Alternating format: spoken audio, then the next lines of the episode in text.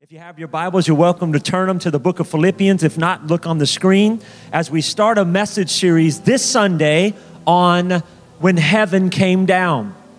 Heaven came down and showed what was going on in the form of a man named Jesus.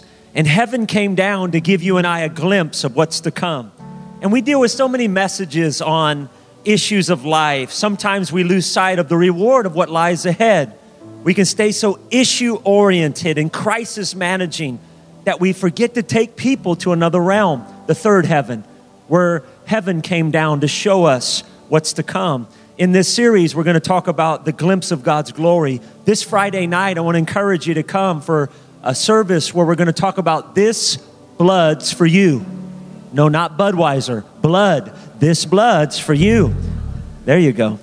And then we're going to end it on our Easter service with talking about God's wonderful, wonderful love for us when He came and showed it on the cross. But I want you to go with me to Philippians chapter 1, verse 21. It says, For me to live is Christ, and to die is gain. But if I live on in the flesh, this will mean fruit from my labor. Yet what I shall choose, I cannot tell, for I'm hard pressed between these two things, having desire to depart and be with the Lord, which is far better. Nevertheless, to remain in this flesh is more needful for you. And being confident of this, I know that I shall remain and continue with you all for the progress of joy and of faith, that you rejoicing for me may be more abundant in Jesus Christ by my coming to you again. This apostle is in this uncertainty of the life that's may happen if he dies or the life that stays and he can't decide whether he wants to die or he wants to stay because God gave him a glimpse of his glory. Let's pray. Father, thank you today for your word. It's a lamp and it's a light. We're trusting you and we have ears to hear what you have to say to us today. So I pray that people would be strengthened and encouraged today by this message and by our service today. In your son Jesus' name, and all God's men and women said, Amen. Now, before you sit down, turn to your neighbor and say, you, You've lost weight, and just go ahead and sit down. You have. You really look good. Well, again, thank you for coming. A couple of uh, reminders this Wednesday night, we have an amazing time. We have youth services for Oasis Youth with Pastor Drew and Teresa, wonderful youth ministry happening Wednesday, children's ministry, and Bible studies for men and women. Women are with Jennifer, men are with myself and Frank. A great time Wednesday nights, also this Friday. And if you have not been to the Lord's Gym City Center, you are under arrest because it is a phenomenal facility that God allowed us to open. And do you know today, just a praise report, over 1,020 teenagers have already joined the city center. And almost a thousand adults. So that's 2,000 plus people in a matter of months. And I see today uh, one, of our, one of our dear families that helped Jennifer and I in this church start the first Lord's Gym, which was an 8,000 square foot building. In January 16, 2010, we started the first small gym. And a result of hard work, but Rick Dugmore and, and Celia had uh, really made that first gym a reality. I see him today. Thank you, Rick, for uh, the result of what you did back then is a result now of a 30,000 square foot facility that has multiple employees. And I always think when they whine, the employees, Rick, I think, well, Rick would run 16 hour days and you're worried about your little six hours. How dare you? I want to call you over, Rick, and say, tell him what's up. But I think about our life and how we have to get a glimpse of what God has for us. The Apostle Paul, the scripture that I just read, he's given his life to God 33 years ago. He was blinded on this road called Damascus as he was on his way to persecute the church, and God knocked him off his horse and struck him blind and he told him that, Paul, you're aggressive, you're brilliant, you're as mean as a junkyard dog. I want you to share my love, share your grace. And so, share my grace. And this apostle, he's been saved now 33 years from that blinded moment on Damascus. And now he's sitting in a Philippian jail. He's chained hand and foot, and he's writing one of the most joyful epistles he's ever written, which tells us something. You can have joy in spite of your circumstances. in spite of what you go through, this apostle is, is writing one of the most joy filled writings he's ever wrote. And while he's there, he condenses life down to one statement For me to live is Christ. For me to live is Christ. What he's saying is that Christianity is Christ to me. It's not church services, it's not midweek, it's not singing. Christianity is Christ to him. Now think about this. He's sitting in jail and he's waiting for a final word from the emperor, which will decide which path will take him on. The emperor's command, if it's given, the apostle will tread down the road outside the prison doors. He'll go into the city square where the executioner, by one swift swing, will end his life right in the center of the town square. By, by the other road, if they come in and say, Free this man, he'll go back to Philippi, back to the church which he started with the Philippian jailer, the purple girl. Remember, I talked a couple of weeks ago about the only dealt with purple Lydia and the demon possessed girl. He goes back and starts to tell people about the love of God, the grace of God. And he can't decide because he knows what it's like to be persecuted and he knows what it's like to be set free. If he's set free and he experiences that, it's back to encouraging his people. It's back to telling those stories of God's love and grace. It's back to living that life of conviction. But yet, if he dies, he's going to be with the Lord. And the only thing this man can come up with is this for me to live is Christ and to die is gain. He's saying, I'm in between, in effect, these two hard places. I desire to depart, but yet I desire to stay. Now, think about this life and death have a hold on him no longer. This is not Jesus. This is a man that's filled with Jesus. Life and death, they've lost their weight to him. He doesn't live for himself.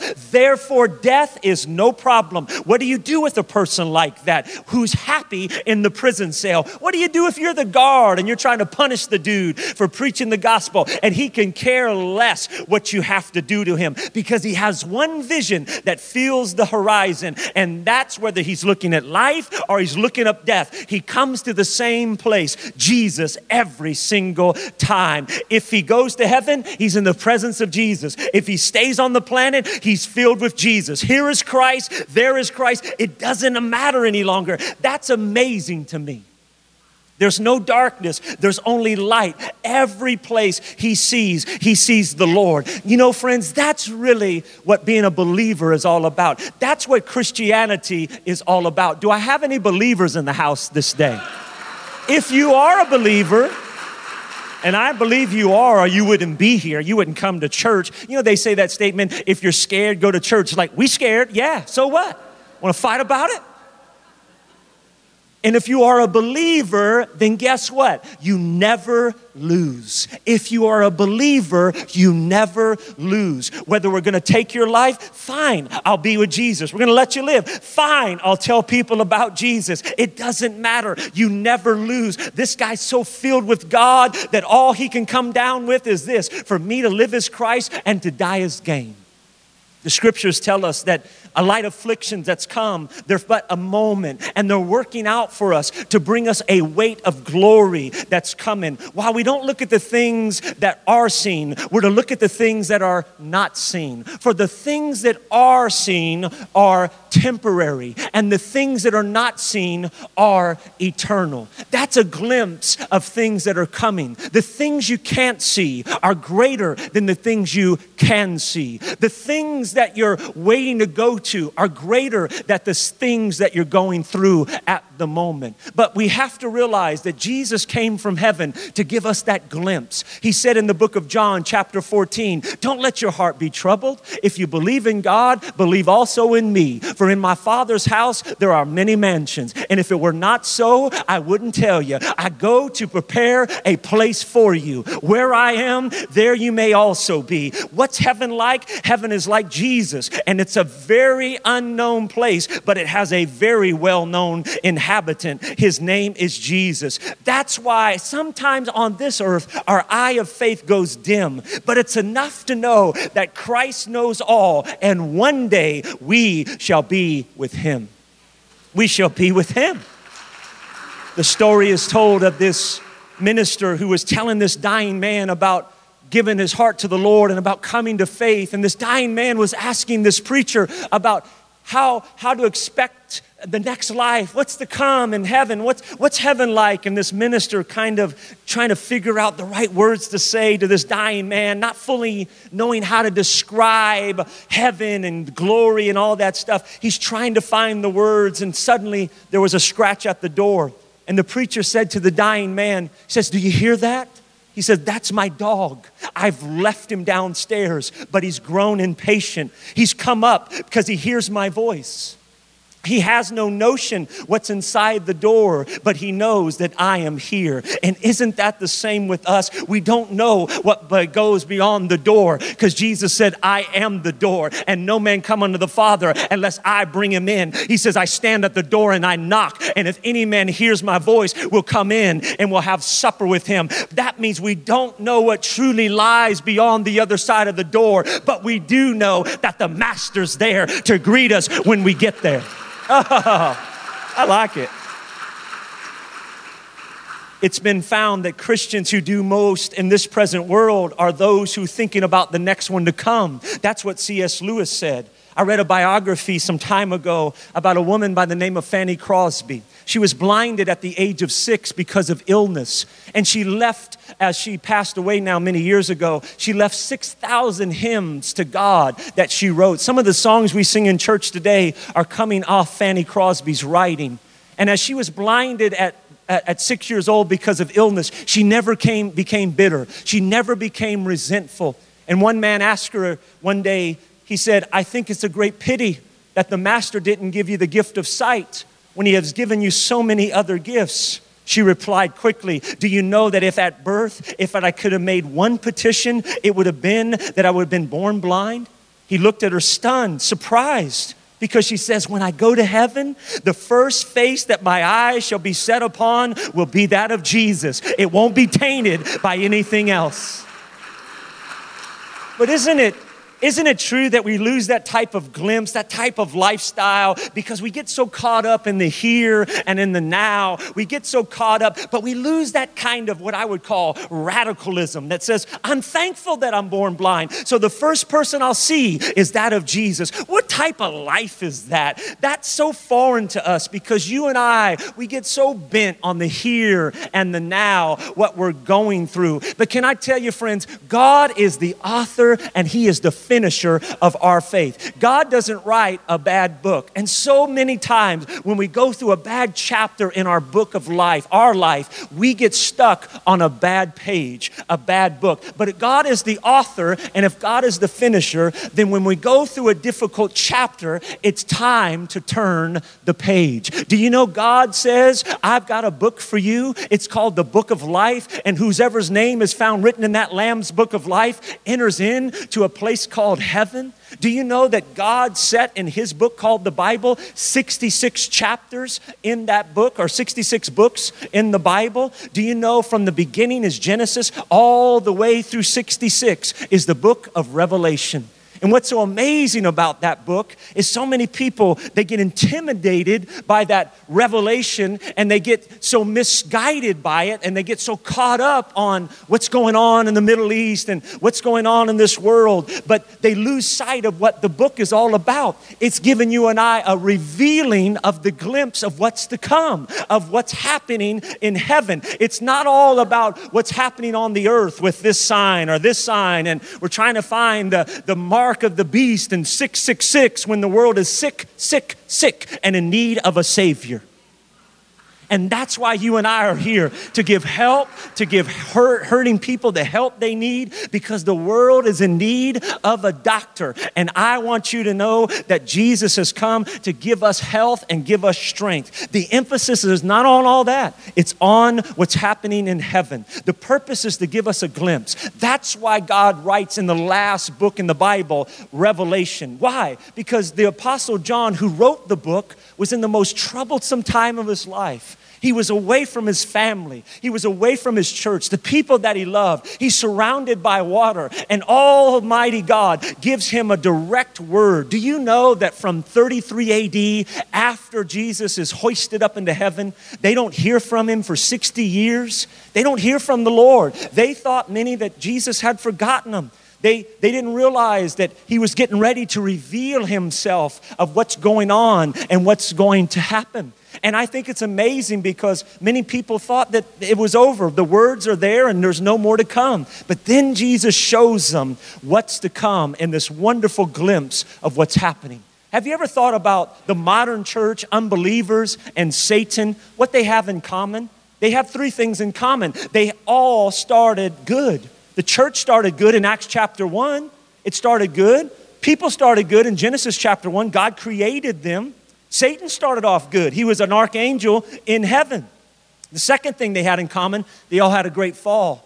Genesis chapter 3, we know about the great fall of Satan and sin and the woman and the man and all that stuff that happened. We know about Satan in Isaiah 14 getting kicked out of heaven. And we know about the great fall of the church when people left the church around 80, 90, 90 AD and shortly after the great outflux because people got religion and they no longer got a relationship. Humanity's fall, I, the, uh, Satan falls, all the church falls. But do you know what else they have in common? They don't like the book of Revelation.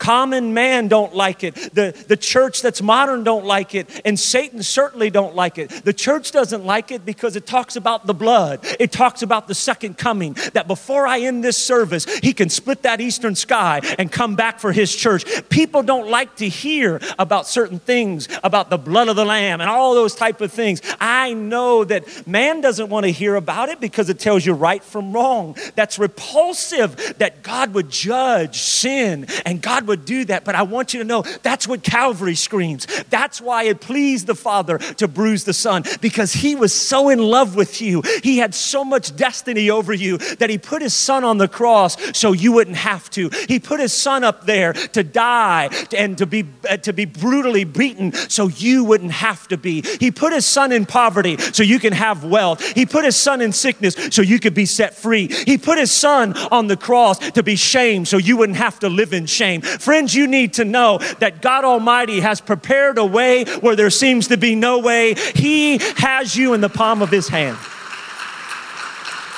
But I want to tell you why the devil don't like the book of Revelation because it's his autobiography. It shows his vulnerability that we overcome him by the blood of the lamb and the word of our testimony that he is a defeated foe. The book is not timely, the book is timeless, but it focuses on what's coming. So, John, he's on this island by himself. He's away from his loved ones, and God gives him a glimpse of what's going on in heaven. He says, I saw a great multitude in heaven of every tribe, every kindred, and every tongue, all nations, all tribes, all tongues, standing before the Lamb. What a great sight that must have been. There's not a black section, there's not a white section, there's not a Hispanic section. Odele. There's none of that suburb section, there's not an inner city section, there's not a Baptist and a Pentecostal, a Presbyterian, a non denominational, a Catholic. There's none of that. There's every kindred, every tribe, and every tongue. This is us, Jack. It's us. And the scriptures tell us something interesting that we're doing. We're wearing robes and we're carrying palm branches. They're in our hands. It's speaking about a church that's victorious, not a church that's whimpering in the corner, hiding from life, not wanting to get infected by life. A church that has been victorious over the world, victorious over the enemy, victorious over situations. It's showing a redeemed church, it's showing a blood bought church. The angels now see this multitude of all these people people and they ask one another, Who are these people that are singing this new salvation song? I love the next phrase because heaven's inhabitants, they start joining in in this new song and they begin to ask, Who are these people? Who are these Africans? Who are these Chinese? Who are these Anglos? Who are these Portuguese people? Who are these Russians? Who are these Ukrainians? Who are these Salvadorians? Who are these Cubans? Oh, who are these people? They have been bought bought by the precious blood of the Lamb, worshiping God. And I love what it says. They've the ones that have come out of the tribulation, they've come out of trial, they've come out of situations, and they serve the Lord day and night around the throne. Thank God for the blood of Jesus. You say, Well, I've never heard stuff like that before. But the Bible says, For this reason, they'll, they're before Him day and night. They're before the Lord. And the scriptures say something amazing. They're not going to hunger anymore. We're not going to thirst anymore. The sun won't beat down us on anymore. There's no more heat, for the Lamb is at the center of the throne, will be their shepherd. He'll guide them in springs of water. And God says, I'll wipe away every tear from the eye. What a glimpse. Every tear is gone. No more heat of the battle. No more desert places of asking, God, where are you in this? Every need is met. That's why when this is written, the apostle is looking at the church, he's looking at life, and he sees it just kind of minuscule because it's been so uh, beaten down and so much drama. That's why he says in First John, we are of God, but the whole world lies in wickedness. The church to him, before God showed him a glimpse, was this kind of lily in a field of thorns, lamb in the midst of vicious wolves. But now he sees something different. Now the thorns are gone. He sees the lilies being innumerable. Now it's every nation, every tribe, and every tongue. We're all living in a time now where if you stand up for convictions, if you stand up for morality, you become a true minority. The lily among the thorns, the lamb in the midst of wolves. But friends, there's coming a day. There is coming a day. No more thorns, no more wolves. We worship around the throne of God day and night, every nation, every tribe, and every tongue. What a glimpse of of glory that God's given us. Can you give him a round of applause if you're ready for more of that?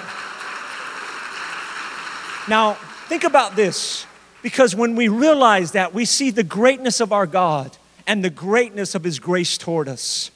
That's what happens when you really see this thing for what it is. Have you ever said to somebody, you just don't understand because you haven't been there yet? You know, it's like, hey, I, I, I know what it's like to be married and they've never been married. You think you know what it's like to be married, Jack? No bueno. My wife and I are celebrating this year 17 years of being married. This year? Oh, mi mujer, 18 years. I'm gonna need a ride home. Gonna need a ride home. 18 years. You don't understand it until you experience that. It's like the person that said, you know, having a baby must be like. It's like, mm, until you have babies, you don't know what it be like. I think about the other day, I literally asked a girl, uh, because she really looked the part, I said, When are you expecting? Never say that, men. Never ask a woman if she's pregnant unless you see the baby actually being born. Even then, act surprised. Act surprised. You don't understand it until you experience it. Talking about that and experiencing that are two different things. You ever heard somebody talk and they just recite words that they've listened to or heard and they talk, but they don't really experience it. They talk about stuff. It's like that. You can hear some preachers, they do that. They talk stuff they've read or somebody else have said, but they don't more believe that than a man on the moon. You ever get around people like that? They talk about this and that, and then they don't really experience it, so they have no validity in it. Talking about something and experiencing something are two different things. It's like that with sin and it's like that with grace. I could talk about it till the cows come home. Sin, you're missing the mark of God. Don't be a sinner. Blah, blah. I could talk about grace, the unmerited favor of God. But until you experience that for yourself, until you made the worst mistake of your life and people may have walked out on you, people may have rejected you, but God says, I'm here to accept you. You are already approved. You are already loved. You are already chosen. Not participating in in the issue of sin is not the issue of participating in the favor of God. You are already favored. You are already loved. You are already redeemed. He's already done that, when we experience something, the majesty of our God, the magnitude of His grace, we experience it fully when we come before the throne. We don't understand the depth of our sin until we come before the throne because heaven becomes a eye-opening experience for us when we understand the greatness of His character and the greatness of our God. We begin to realize how much we needed Him because Christ did not come to this earth because He needed us. He came to this earth because we needed Him. We needed Him. And that's why this apostle is perplexed to say, I can go be with the Lord or I can stay and help people come to the Lord. And that's why when we stand before God on that glorious day, we come right in front. I love that passage as we close our time this morning. It's what, it's what gets us excited if you really understand. The Bible says every one of these people that are coming to this place are standing before the throne of God and before the Lamb. How many? Everybody. How much? All. All of them. That means box seats right out in front, in front of the throne, in front of the Lamb. That's where we are. You say, well, everybody's going to be there, Joey, that's received the Lord? Yes, everybody. That's what it says. Well, God must be big then. Yeah, Jack, the universe can't contain him. That's how big he is. I recently was talking to a precious lady who she really meant well, and she was trying to sell me on a particular religion that certain people go to heaven. And she began to talk to me about how 144,000, if, they, if you get into this certain religion, you'll go to heaven. And I said, well, wait a second. 144,000, how many live in Stockton?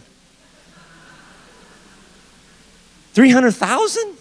I said, how, how many people are on the planet? 7 billion?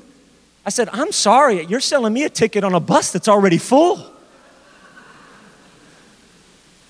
Everybody is there. Everybody is in front of the throne. The universe can't contain the Lord. Everybody's there before the Lamb of God. The amazing part the redeemed are before the throne, the angels are around the throne. It seems to me, just my imagination, that the blood of Jesus being washed in that blood, you get closer than the angels. That the righteousness of Christ is millions of times more lovely than the highest of angels. To be clothed in garments that have been made white by the Lamb of God are greater than the garments of Michael and greater than the garments of, of Gabriel. They're greater. To be washed by his amazing grace, to be sealed by his blood. We're right in front of the throne. You've already been redeemed. You've already been loved. You've already been called. Receive it and walk in it today in the name of Jesus.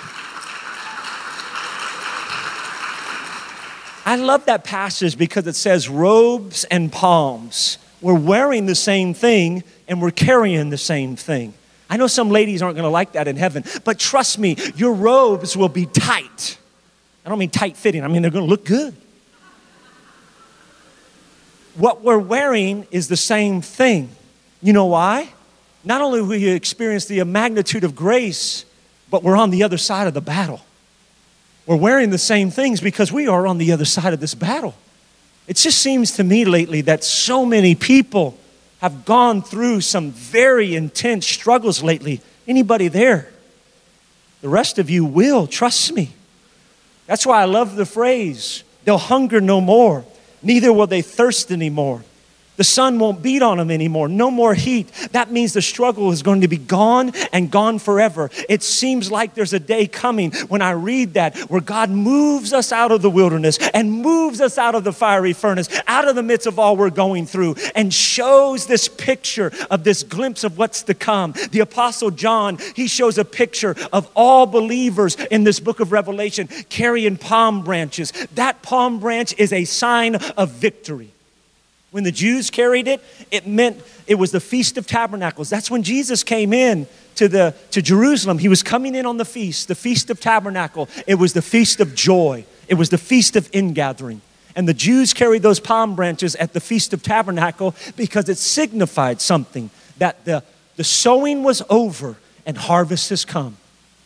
That's why they were carrying palm branches. The sowing was over and the, and the harvest has come. Sowing was done, harvest has come. Do you know no angels have a palm branch? They don't have one. No angel has gone through temptation. No angel has gone through a battle of addiction and come through. They can't carry that palm branch. They can't come close to that throne. They don't know what it's like to be battle scarred in this life, to be talked about and lied about and maligned. They don't know what it's like to have a prodigal child out in the far country. They don't know, but there's coming a day when all believers are carrying a palm branch and they're coming before the throne of God. Everyone that has overcome.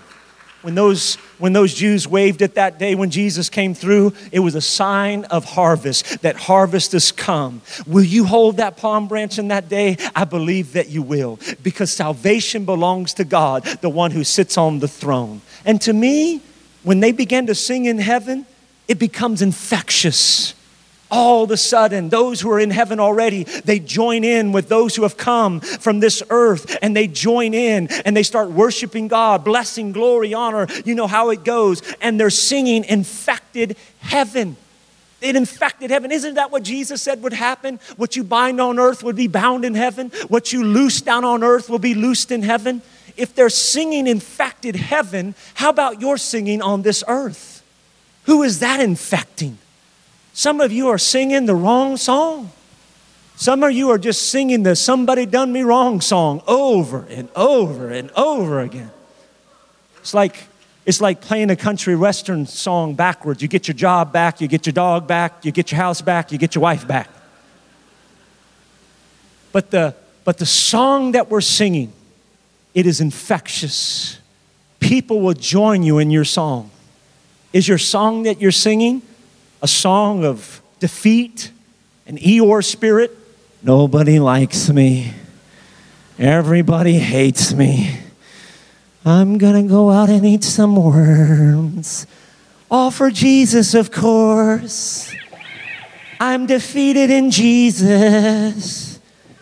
I'm depressed in the Lord. I'm a gossip to those who would listen in Jesus' name. Song are you singing?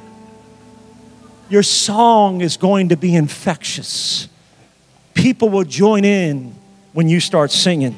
I've done hundreds and hundreds of funerals, and I can tell you without batting an eye, when a funeral service is very solemn and very down and very, very sad, if a song of worship starts to happen, no matter if it's at a graveside, a service, that song becomes infectious and people start joining in in that song. All of a sudden, they're joining in in heaven because of our song. What song are you going to be singing on this earth? No one's in heaven who's not washed by the blood that's brought up from this planet. We were brought through something called temptation. We were brought through deep waters. We've held our faith. We've reached the other side. No one's blaming God for what they went through. Are you kidding me? No one's up there saying, when I get to heaven, I'm going to tell Jesus what I've been really going. Nobody's doing that. Once we get there, it's been worth it all because we're with the Son of God.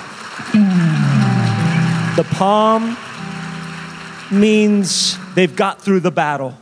The palm means they've come through the battle. The white robe means they've come through Jesus. The palm says, I'm through it. The robe says, through Jesus.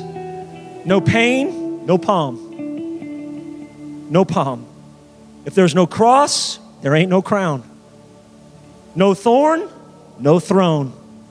But we have to learn, friends, to glory in our tribulation.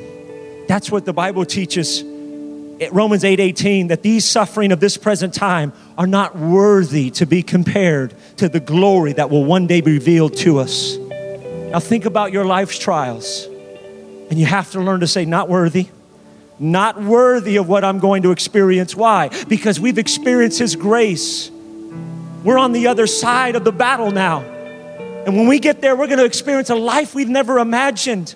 But you have to get it here by saying, not worthy not worthy to be compared. These light affliction, this offense, this difficulty, this situation, this wayward child, this sickness is in my body, this child that's going through a divorce, this situation that's coming to a court issue, this thing is not worthy to steal my joy. This thing is not worthy to steal my peace. This addiction is not worthy to take my song. This is not worthy. Why? We're going to hunger no more. We're going to thirst no longer no poverty, No earthquakes when we get to heaven. No tornadoes are going to happen. Not worthy. No sickness, no pain. Nature starts to yield only joy, only joy and laughter. No more funeral services to take place. We'll know forgiveness from punishment of memories. The scars will be healed. Not worthy. The guilt will be silenced. What a day it will be. Well, no more cancer, no more arthritis, no more flaws, no more glasses, no more wheelchairs, no more handicap parking, no more sickness, no more frustration,